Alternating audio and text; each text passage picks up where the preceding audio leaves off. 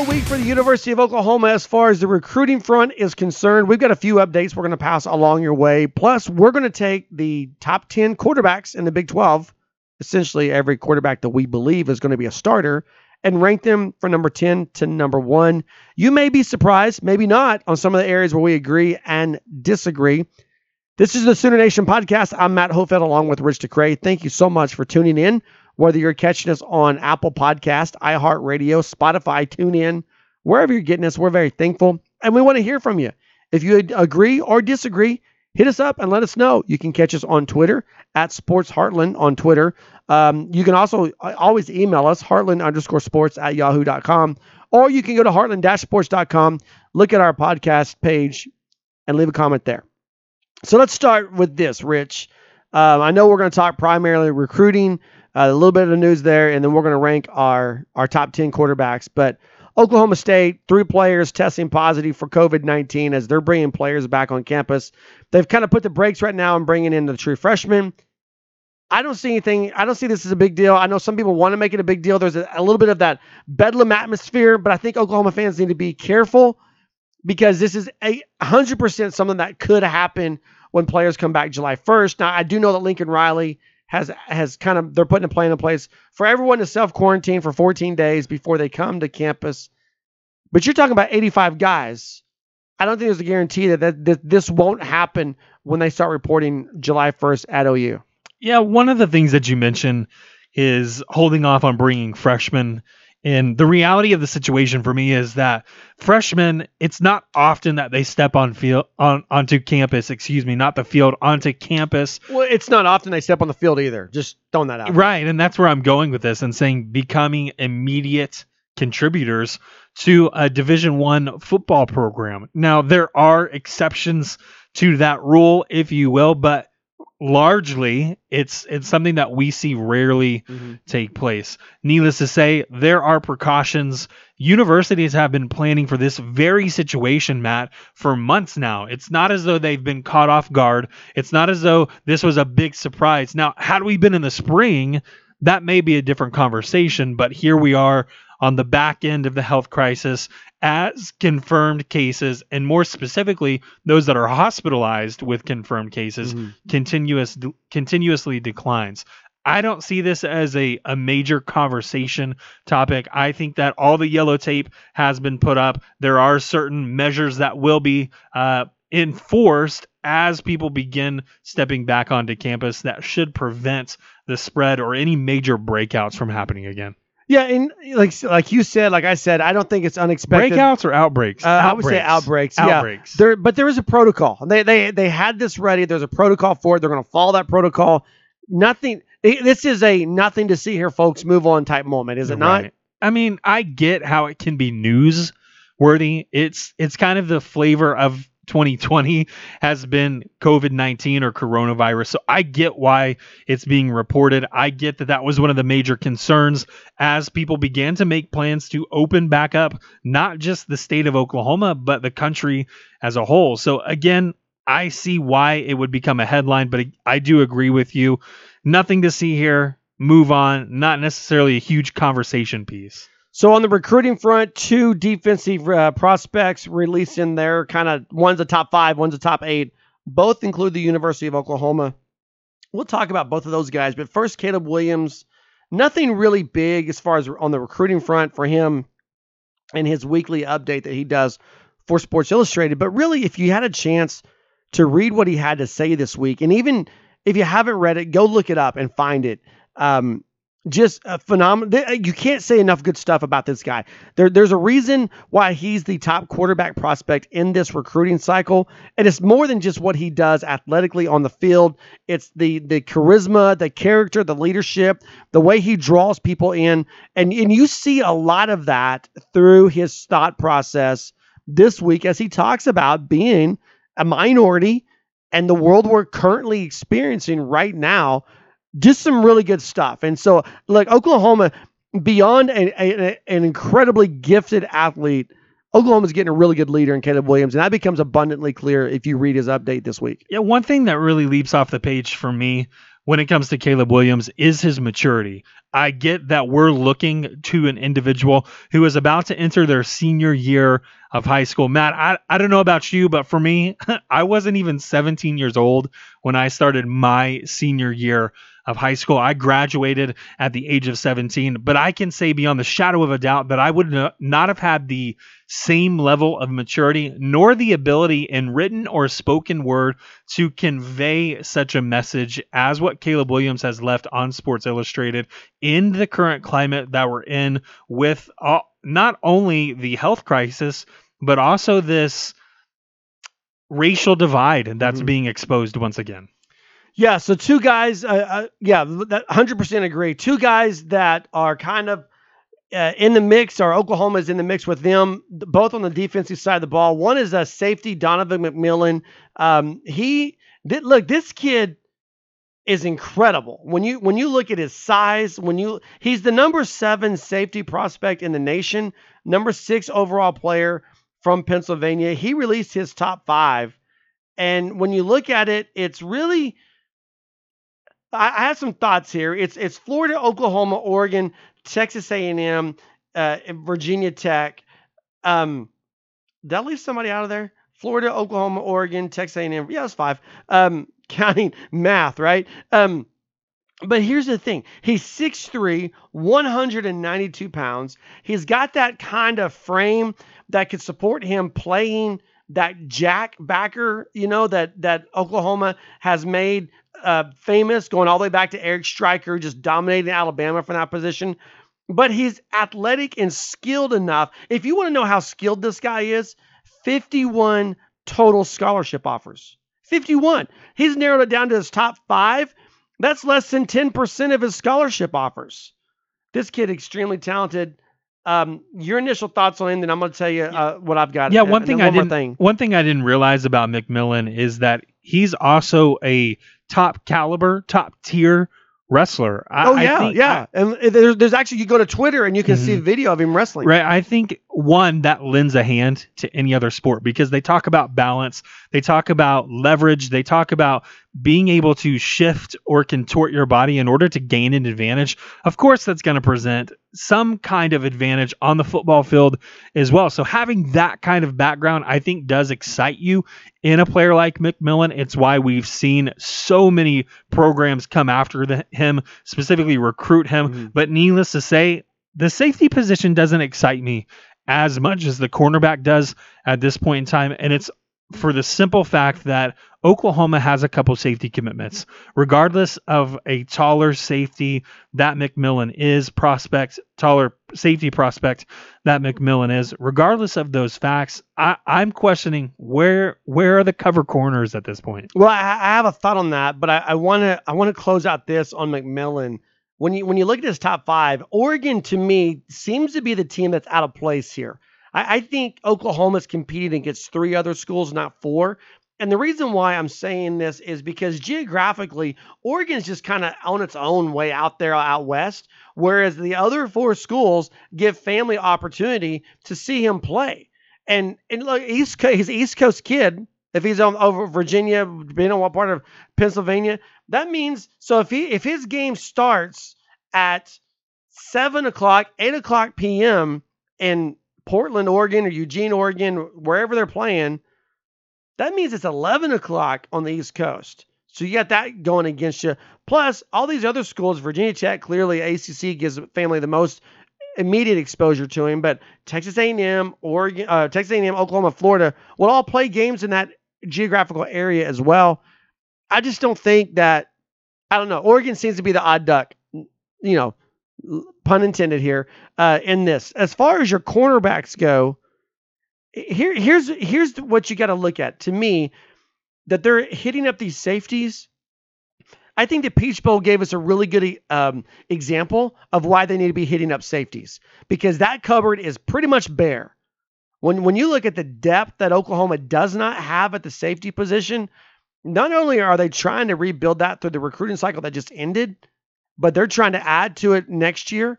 And I think you just look at the on campus talent and you see it's deeper at corner than it is at safety. But that said, Oklahoma is in the mix for four star corner Isaiah Johnson, who released a top eight this week that included West Virginia, Georgia, LSU, Tennessee, Texas A&M, and USC, along with Texas and Oklahoma. This kid is fast two way player, didn't play last season because of an ankle injury, but in 2018, he starred on both sides of the ball. He's got six foot plus frame, 180 plus on, on his on his weight, a sub 4540. We have film of him at heartland-sports.com. I mean, this this kid, I think I think Oklahoma's in for a bigger dogfight with him than than they are McMillon. But this kid's a real deal, and there's a reason why it's really a lot of SEC schools and three Big 12 schools. But here, here's my last thought because I know you're interested to say something about him. I think typically when you get in a recruiting battle with Oklahoma, Texas, and West Virginia, then the Mountaineers kind of are looking at the leftovers there. But don't don't downplay his relationship that he's already established with that coach and the fact that he's uh, from from West Virginia himself. Now, this is not a fair question of me to ask. I recognize that. I'm going to ask it anyway. Tell me of the two names that you've mentioned, Johnson or McMillon. Which one would you be more excited to be a part of the the 2021 class? I think for me, it's Donovan McMillon. And that's not just because I think Oklahoma has the better chance at him. Again, this is an extremely talented kid. He could be, easily be, I think, if they get to play, he could see his elevation to a five star. I mean, again, 51 scholarships speaks for itself, and the uh, fact that they can do so much with him. Now, Isaiah Johnson is the kid that Oklahoma needs. You're talking about cornerback depth and so forth. Uh, they need him as well. But I, I love the safeties, the guys they're going after, whether it's a guy locally like Jordan Mukes or this guy from Pennsylvania. I love what they're bringing in at the safety position. And so, yeah, I think I, I, think he's the guy. Uh, McMillon is who I'd be more excited McMillon about. McMillon is is one that concerns me about actually getting him onto campus, and here's why: two four sevens posted an article having him break down his top five in his own mm-hmm. words, just alphabetically. Here's what it says about Oklahoma. How can you not have the best Big 12 pl- program, excuse me, in the country in your top five? Head coach Lincoln Riley and defensive coordinator Grinch have given me countless examples of why it could be a huge part of their organization and defensive scheme in 2021. But when we look at some of these other programs that are on the list, Matt, we look at, for instance, Texas A&M. The school keeps making all the right moves, and that's a tribute to head coach Fisher and his entire staff.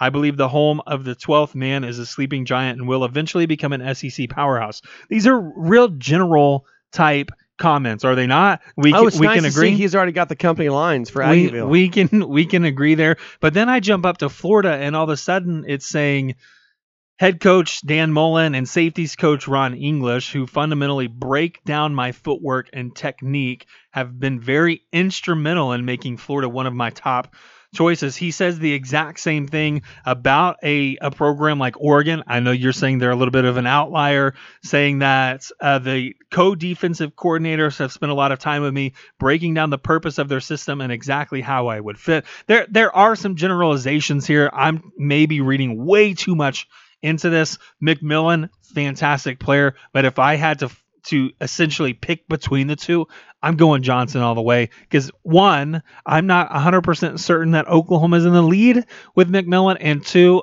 again, quarter cornerbacks excite me at this point because of the commitments. That being a, a goose egg for Oklahoma at the position. I don't know that Oklahoma's in the lead for either one of these guys, but the fact that they're in the, the top eight and the top five again, it, it says a lot about what Alex Grinch is doing. At least that he gets the ear of these guys. You know, I don't want to have a moral victory here, but again, I'm, I'm sticking to my to my guns about McMillon. Again, I, I can't get over the 51 scholarship offers. But that's it. Again, a slow week recruiting for the University of Oklahoma.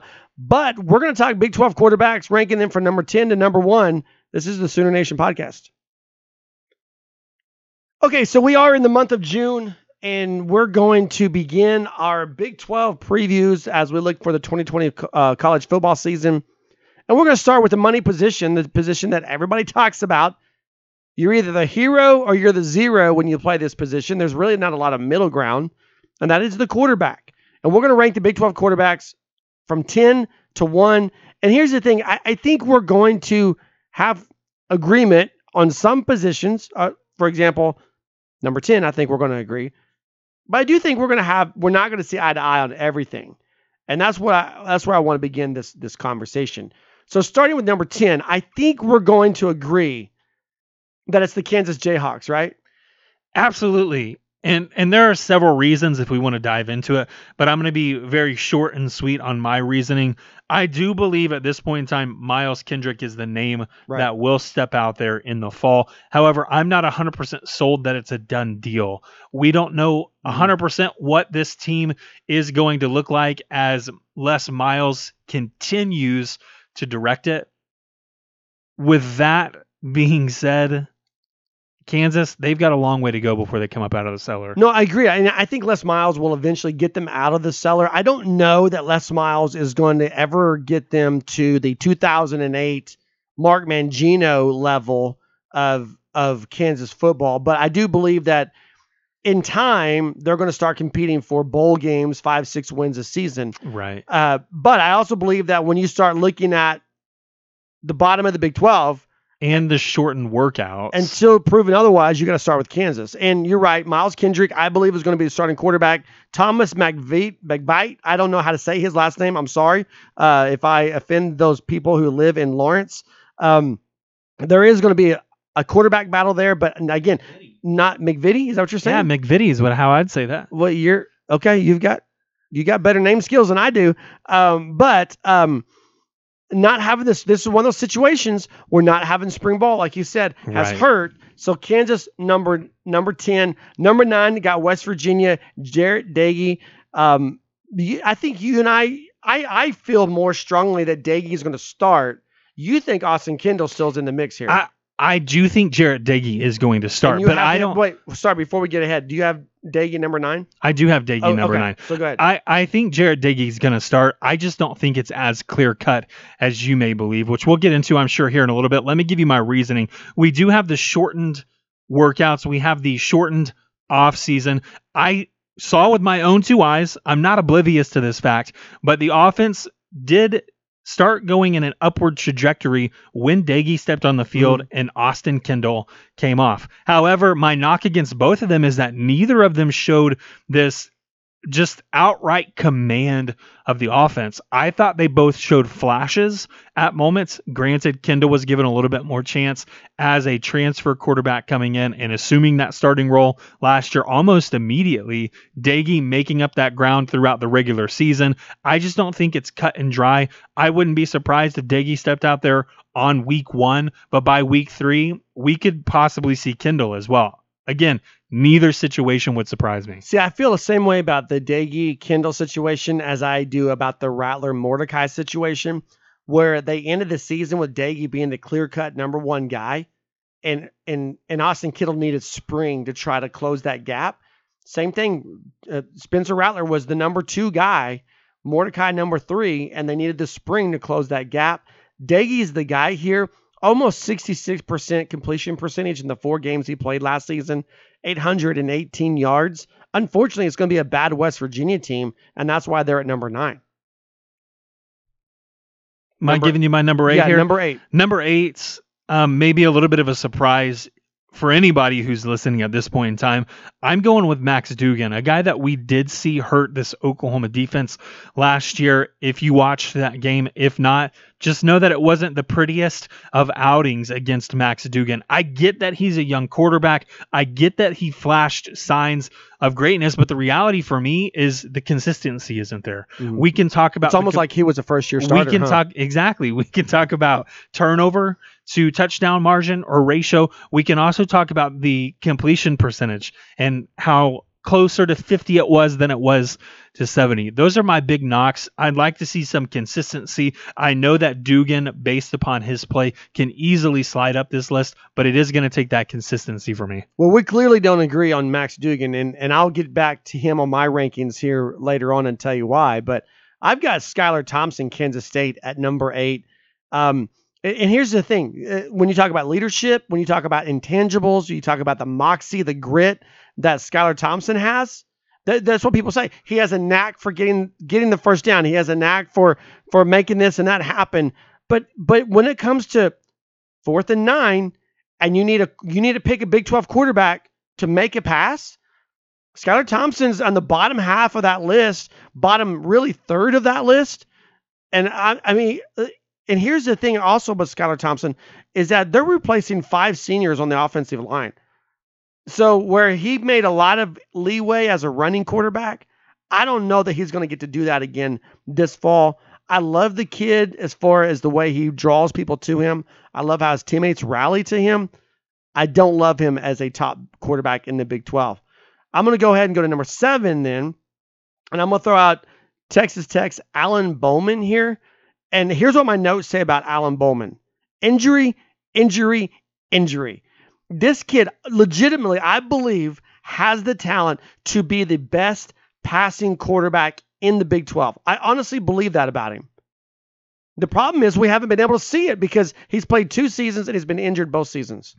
You and I are going to have a very similar list. I've interjected Max Duggan there at number eight, but just above him at number seven, who was your number eight, I do have Skylar Thompson for a lot of the reasons that you've mentioned. When it comes to the quarterback position, it's not a running predominant position you have to throw the ball as well. Now, I get that running is becoming more and more widely accepted across the nation and even utilized in offensive schemes. And Skylar Thompson has that going for him, but he's going to have to throw throw the ball and I'm not 100% confident right. in his ability to convert when those moments call for him to do so but you've talked about the ability one to know where the sticks are at and two the willpower to actually get there regardless of any obstacles that are in the way. That's that one the tenacity if you will, the one facet of his game that is that immediately catches people's attention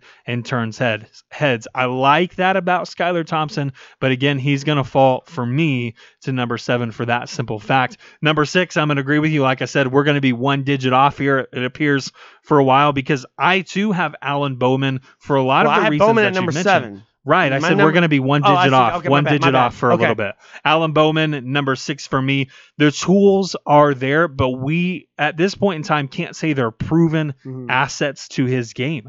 He does have the ability, he has the talent, but health is going to be a, a major factor and a major concern throughout the remainder of his career. And the truth of the, the matter is this, Matt.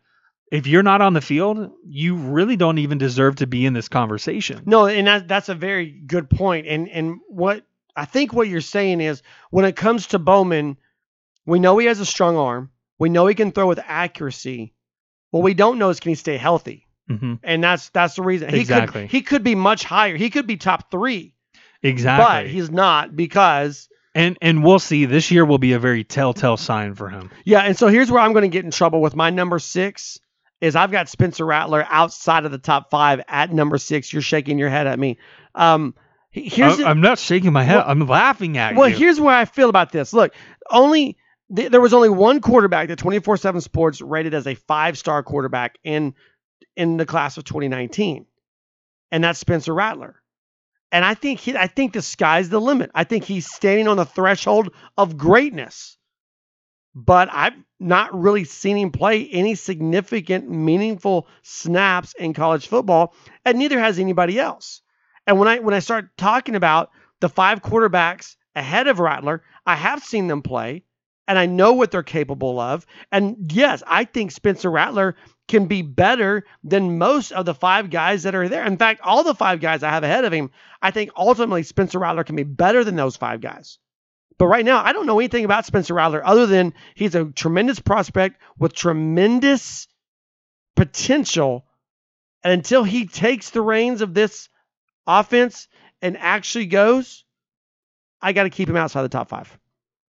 So, give me give me your five as well. well, I'm going to go with your boy Max Duggan at number five, and and I, I know you've got your doubts about him, and I, I get that, but you mentioned the game in Norman, and how how uncomfortable that was for Oklahoma And- fans. And ironically, it was a Max Duggan turnover that sealed the deal for the University of Oklahoma. I'm going to add a little bit of weaponry to your arsenal here because Max Duggan is a kid who's de- deceptively fast. right. And that's what gives these seeing him for the first time was giving all these defensive coordinators fits each Mm-hmm. and every time he stepped out there. Kid's talented. I, I'm not going to discredit that, but we are going to disagree. Well, 2,077 yards, 15 touchdowns. You talked about the turnovers, 10 interceptions. He played 12 games last fall. This is a kid. Look, you can only do so much, right? And I, I I'm not. I'm going to concede the turnovers, but sometimes turnovers are because you're trying to do everything you can, and you know if you don't take that risk, you have zero chance. And so I think another year of of being in the system, being a college athlete, I think when you look at what Gary Patterson is going to try to surround him with, we've already seen an influx at the running back position. TCU, I say this about, I, I feel like either I say this about TCU or Iowa State every year. This is their comeback year. It's whenever one of them. I don't. I don't see either one of these programs becoming a Kansas, just kind of sinking to the bottom of the Big 12 and staying there.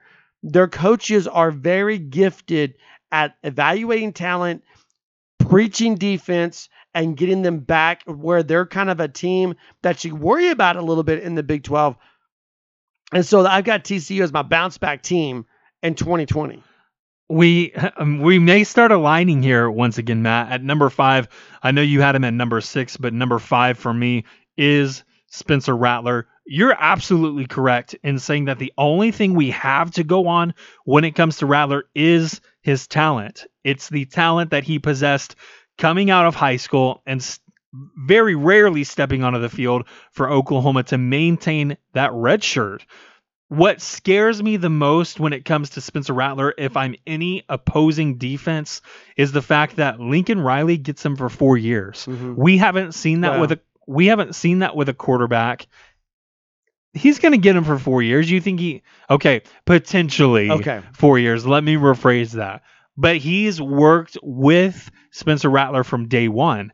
He didn't inherit him from another program. Mhm. That's what should scare opposing offenses. I mean, excuse me, defenses. And I think that's what we're leaning into is the miracle worker that Lincoln Riley is with the talent and athleticism that is Spencer Rattler, which is why I've got him in the top five. Now, I do agree with you. He could easily slide up this list, especially next year. I don't know that he's going to do it as much this year. He'll make a move, but he could very easily be number one next year, no questions asked. So if you had if you had to bet money that Spencer Rattler's freshman campaign would be better or worse than Spencer Sanders' freshman campaign, which side you putting your hundred bucks I'm, on? I'm going to go with better. okay. And it's because of the talent, the talent differential. him? Mhm. Okay. Yep. Easy, easy one for me to go with, which is a really good segue because at number four here, I do actually have Spencer Sanders. I thought he flashed signs of greatness last year, but within those signs of greatness, I think we also saw him take a lot of risk. Mhm. Whether that was calculated or uncalculated,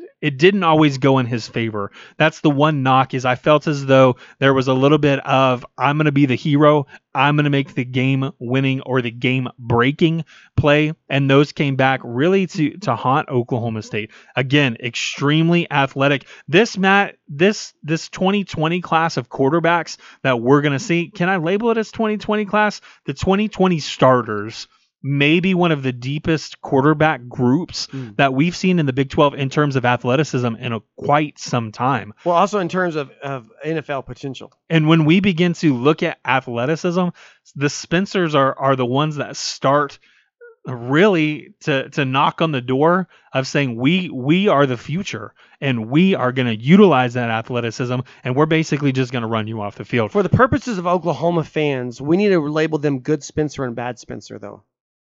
Right? We can Okay. orange Spencer and red Spencer. I like good Spencer and bad Spencer better. evil, but we could go evil twins. Yes, I, I've got Sanders at number four as well. 2,065 yards, 16 touchdowns, redshirt freshman campaign. And I don't really, I don't, unless he's just awful, I don't typically hold a, a freshman quarterback playing like a freshman quarterback against them because I you can. Oh, I do. oh, I know, but I just Yeah, Max Duggan down there, If- number eight. if you're if you're um if you're still making the same mistakes you after your junior year that you were your freshman year. looking at you, Sam Ehlinger. excuse me, had something in my throat. If you're still making the same mistakes three years down the road, then I, I begin to hold it against you. But if you progress from year one to year two to year three, then I don't, and, and I'm expecting to see some progress from Spencer Sanders from year one to year two. And if I don't see that, then clearly he's going to drop on this list. But the potential I saw from him and the time he got to play, clearly there was a drop off between him and Dru Brown. I mean, Mike Gundy made the right call in that quarterback battle. I Oklahoma State scares me. I've said this. I've said it on the podcast. I've said it in conversation. What they have on offense at quarterback, wide receiver, and running back is extremely scary. And Spencer Sanders is going to be a key cog in that wheel. So I've got him at number four. Number three, I have mixed emotions about but I've got Sam Ehlinger at number three. And my mixed emotions are this I don't think I have him low enough. You know, I think he should be. There's, and we'll get into that. But here's the thing. Here's what Joe Texas fans are going to say about Sam Ehlinger. 80 touchdowns over the last 27 games. And so Joe Texas fans are going to say the only other quarterback better than that is Joe Burrow who won the Heisman Trophy. I get that. I totally get that. Okay, but Again, it's fourth and nine, and you need a completed pass. There are fundamental flaws in Sam Ehlinger's game that make me think he should be down lower on this list. There, there, there's techniques in his in his the way he throws the ball. There's there's recognition of the hot routes. If you blitz his face, he's gonna freeze. It's deer in the headlights. It doesn't matter if you blitz him from the blind side. You actually have a better chance, I think, of sacking him if you come right at his face. So you got all these things about Sam Ehlinger that make you go, man, this kid, I, I don't know how great of a quarterback he is. But then you look at he's the most accomplished quarterback that starts the season in the Big 12. But you, I go back to these fundamental flaws, and I think about Mike Yurcich and the scheme that everyone talks about. Hey, he's going to make him even better. And my question is: Is he fundamentally capable of running that type of offense? And I don't know that I can say he is. I'm going to go ahead and, and play a little bit of a spoiler here in terms of our rankings because I'm going to give you my number two instead of my my number three at the moment. And the real reason is is because that is Sam Ehlinger for me. The one thing that Sam Ehlinger go has going in his favor that only really one other quarterback on this list can proclaim is senior status. It's the experience at the same university, which I don't think any other quarterback can say at this point in time. Four years as the starter at the University of Texas is going to go a long way. We see him when he runs the ball. He runs with the tenacity that we typically see from a running back, mm-hmm. a fullback. When he gets hit hard, he gets back up and provides a rallying point for this team. There are several reasons why I think you can like a kid like Sam Ehlinger in your locker room, regardless if you're a Texas fan or you're an Oklahoma fan. And it's because of those qualities that we see, that toughness that he exemplifies, and the rallying point that he provides at any given point throughout, whether it's the game or the season. But the real knock against him is a lot of the, the things that you've already mentioned. I am extremely concerned as Yurcich in, installs this new offense. Does Sam Ehlinger have the arm to keep up with what the demand is going to be?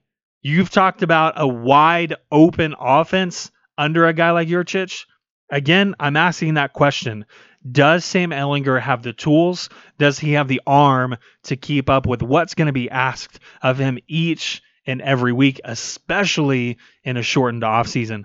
I'm going to drop down to number three, but I feel like you've got a comment. Well, here. I just here, here's what I was going to say. More than the tools, it's the mental capacity. Again, you, he until he proves me otherwise, I'm coming right up the middle on a blitz. And and the two things he can't do that he's shown in three years he can't do, he can't do the hot read, and he can't face the blitz. Can I steal an idea from you? Yeah. And and pose this question to you? Well, because I think I was about to ask you this. No, go question. for it. Go for it. Well, here, here's the point I'm making, and this is why I'm torn on Sam Ehlinger. Okay, let's let's take Skylar Thompson out of a purple jersey and put him in a burnt orange jersey, Let's take Sam Ehlinger out of a burnt orange jersey and put him in a purple jersey. We're saying the same thing about these two quarterbacks. And and we may, and I knew you were going to go there, but 4 years as a starter, it's it's undeniable. No, I get that's why he's number three. I just I'm torn because I don't think he deserves to be number Right. three. Right. But it's the four years. It's the the, the Texas brand. Mhm. It's he won the Sugar Bowl. Kudos. But I mean, his his career has not been what the people in the burnt orange want you to believe it has been. And he's very similar. I think he's the same athlete, the same player as Skylar Thompson. And if Skylar Thompson was a four year starter for the Texas Longhorns, I think they would be exactly where they are and exactly where they have been. And if, if Sam Ehlinger was the starting quarterback for the Kansas State Wildcats, I think they'd be exactly where they are and exactly where they have been. They're the same Well, guy on two different teams. Matt, the reality is that may very well be the situation. But what I do know is you talk about deficiencies of mechanics, things of that nature. On the collegiate level, you can hide a lot of those deficiencies in what you do on, as an offensive coordinator. Why do I say that? We've seen quarterbacks with mechanical deficiencies hitches, whatever you would like to label it, dropping the ball way too low before throwing it, things of that nature that slow the release of that ball, slow down their motion, and slow down their decision making. We've seen quarterbacks like that win national championships. So This it can it, they can be covered. And I think if you had to pick one or the other, you would take Sam Ehlinger over a guy like Skylar Thompson. And like I said, it all comes back to the experience, the knowledge, the ins and outs of knowing this offensive system. I've got Sam Ehlinger at number two. Let me drop down and give you my number three, Matt, and then we'll pick back up with you here. Number three for me is Charlie Brewer. I know very easily you can look at Charlie Brewer, you can look at the Baylor Bears, and you can say a couple of things, but the most obvious or glaring issue was the offensive line last Mhm. year. I'm not going to knock a quarterback for the lack of an offensive line because there's literally nothing that that quarterback can do. They either take a pounding or they figure out a way to deliver the ball on a hot route and get out of the blitz or just the pass rush that is coming their way. Charlie Brewer, when given the time, has proven to be an accurate passer, but I'm willing to say that Charlie Brewer is the most accurate deep ball thrower that we have currently in the Big 12. It's why I've got him listed at that number two slot instead of bumping him down below some of these other names. Excuse me, number three instead Right. of bumping him down Yeah. below some of these other names. well, I names. actually have him at number two and 38 sacks. That that tells the story of Charlie Brewer. 38 sacks. Why is he always injured or concussed? 38 sacks. Why did he leave the Big 12 championship game? 38 sacks. Everything you need to know about Charlie Brewer that's in a negative connotation, 38 sacks. But you're right. The kid has a great touch on the deep pass. He's a he's a tough runner. He he could be that Sam Ehlinger type guy that can tuck the ball and go as long as it's not Kenneth Murray he's trying to run over. Um, but uh, this kid has legitimate NFL potential if he doesn't get his eggs scrambled again. I mean, he's he's another concussion away from writing in Crayola and eating pudding for the rest of his life, and that's because what you said, the offensive line. But as far as the fundamentals and the skills of playing the quarterback position, he's got all the tools. Now he loses two very important things. He loses Denzel Mims, and he loses Matt Rhule.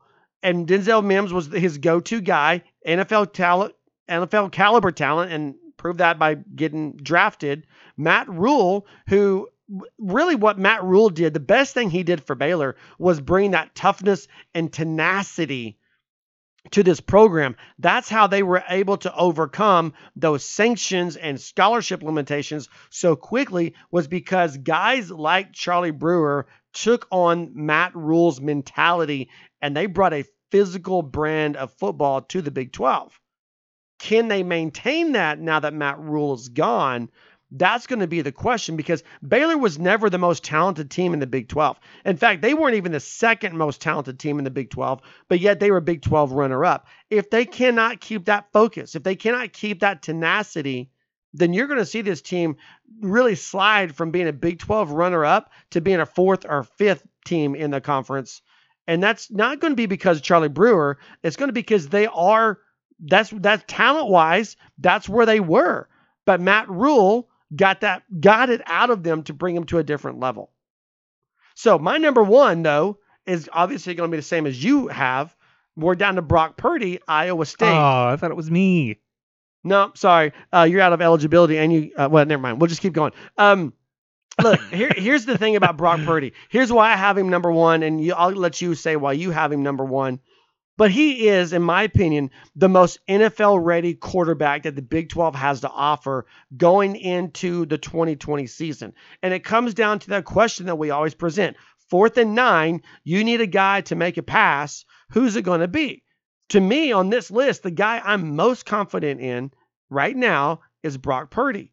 And we saw him make those plays in Norman last fall. He's got the touchdown that could have tied the game, uh, that that they go for two point conversion, and the the interception on that two point conversion wasn't because Brock Purdy made a bad pass. It was because Parnell Motley made an incredible defensive play to take the ball away from the receiver.